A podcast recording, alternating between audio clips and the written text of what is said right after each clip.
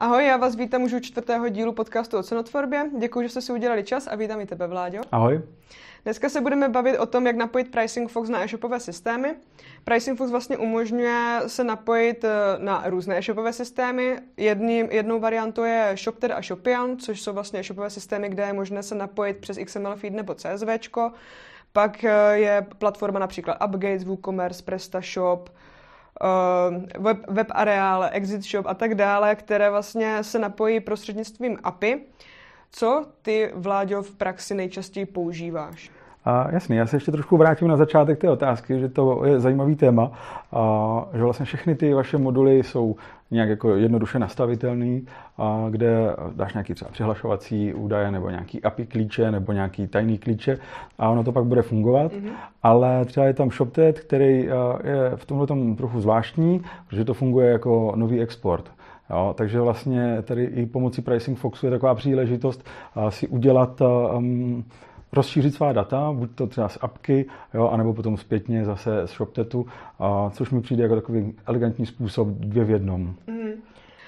Konkrétně třeba u toho ShopTetu, když si, když si ho vypíchl, je vlastně, já třeba co si pamatuju, tak je vlastně třeba například element z ID produktu specifikovaný kód. Mm-hmm. Nicméně třeba s Eureky se pracuje s elementem item ID. Ehm, každá ta platforma má určitě svá specifika. Jaká to jsou? S čím se setkáváš ty? Jo, a no určitě je důležitý zkontrolovat ta, ta data, co se posílají. Jo, jestli se tam posílá DPH nebo holá cena, a jestli eh, mi sedí právě ty IDčka, jestli mi sedí to code nebo, nebo item ID, a jestli to není zapotřebí eh, předtím trochu upravit. Jo, toto jsou takové nejčastější eh, body, mm-hmm. které kontroluju a, a řeším. Mm-hmm. Um, jsou klienti, kteří třeba nepoužívají tady ty krabicová řešení, ale mají vlastně e-shopové řešení na míru, což třeba já vždycky zdůraznuju to, že je nutné, aby ta administrace umožňovala uh, pravidelný automatický vlastně import, aktualizaci vlastně těch datových souborů, ať je to XML feed nebo CSV, protože vlastně Pricing Fox uh, přeceňuje několikrát za den, tak aby tam ty ceny byly aktuální. Je třeba něco, co ty by si tady těmhle uživatelům doporučil? No, ale primárně jako zapotřebí zjistit, co to je vůbec za systém a kde je do něho nějaký otvor, jo? že jestli to právě uh, žere CSV nebo XML. Jo? A tohle to je zapotřebí zjistit, případně jestli mám nějakého vývojáře, který by mi s tím pomohl a taky bych asi doporučil zjistit cenu, jo? jestli ten zásah třeba do toho e-shopu by nebyl tak moc velký, a, nebo že to je takový jako nějaký kostrbatý řešení mm-hmm. a jestli spíš nezvážit potom vůbec třeba i změnu shopu. Jo? Kvůli cenotvorbě. To už se, to už se dostávám úplně, úplně na jiný břeh teda. Ale když teda přejdeme vyloženě jako přímo k tomu napojení, eh, co ty eh, doporučuješ vlastně svým klientům, nebo když vlastně k tomu přistupuješ, aby měli předem předpřipravená? No, za prvé rozhodnout si vlastně, co budu posílat asi do toho systému, jak si to jako napojím. Jestli teda mám, jestli mi sedí ty IDčka, nebo jestli je vůbec mám, jestli tam mám tu cenu s DPH nebo bez DPH a, a vlastně jestli chci třeba chci doplnit nějaké informace, co jsou v Pricing Foxu, třeba o konkurentech nebo tak. Mhm. A, ale většinou spíš doporučuji tomu klientovi udělat to blbuzdorný, jednoduchý, tady to napojení a ty, takový ty já nevím, jako přívlastkový informace si posílat nějak jako, jako bokem úplně, jo, aby se to moc nepokazilo. To si říká, co z tebe vypadne, přívlastkový informace.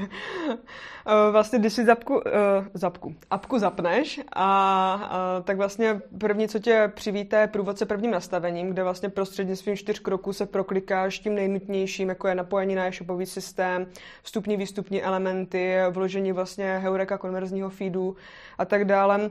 Co ale ty vlastně děláš, když tu na aplikaci nastavuješ, protože věřím, že ty průvodce zavíráš, protože si jedeš po vlastní ose. Jaké jsou tvé první kroky v aplikaci? Já zkontroluju si vlastně celý stav té apky, to, do jakého elementu si posílám novou cenu, to, jestli ji chci posílat jakoby dál, jo, jestli to, jestli to jako mám napojený třeba na Heuréku, tak tady kontrolu, tady to určitě jako všechno poskrývám. A vlastně zkontroluju, jestli mi někam jako neproudí něco, co nechci. Jo, jestli eh, vůbec jako třeba tam mám nastavený nějaký pravidlo, a tak jestli by třeba omylem nebylo zaplý a, a poslal jsem to někam mm. a někdo by se mohl třeba jako divit, že a, kde to, to, co mi se tady děje, děje? Ještě, ještě, jsme nebyli domluvení jo, a už tady mám, už tady mám nějaký... Nechci si poslat na Hevreku úplně nový ceny, když to nemáš na shopu. To určitě ne, no. Ale eh, jsem ráda, že jsi zmínil ty elementy, protože vlastně v Pricing Foxu je takové v úvozovkách zabezpečení, že vlastně přednastavili na výstupu element PF Price VAT, na to by si uživatelé měli dát určitě pozor. Je to vlastně element, který úplně běžně nespracovávají e-shopové systémy a už vůbec ne vlastně Heureka.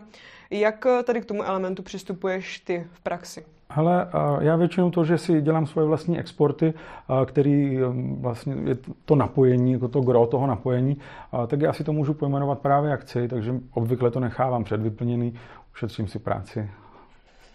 práci, čas a peníze. Hmm. Um, co je něco, co bys ty chtěl vypíchnout, na co by jako uživatel určitě neměl zapomenout při nastavování té aplikace? Uh, no, tak určitě... Uh, Nebo celkově celého toho toho systému vlastně. Jo, těch, těch kroků, co já kontroluju, je spousta, ale rozhodně eh, kontroluju, jestli mi tam jde to DPH, a, protože to je strašně důležité vědět, jestli si ovlivníš cenu o dalších 21%, a, nebo na Slovensku 20%, tak to mm-hmm. je mhm. jako hodně důležitý.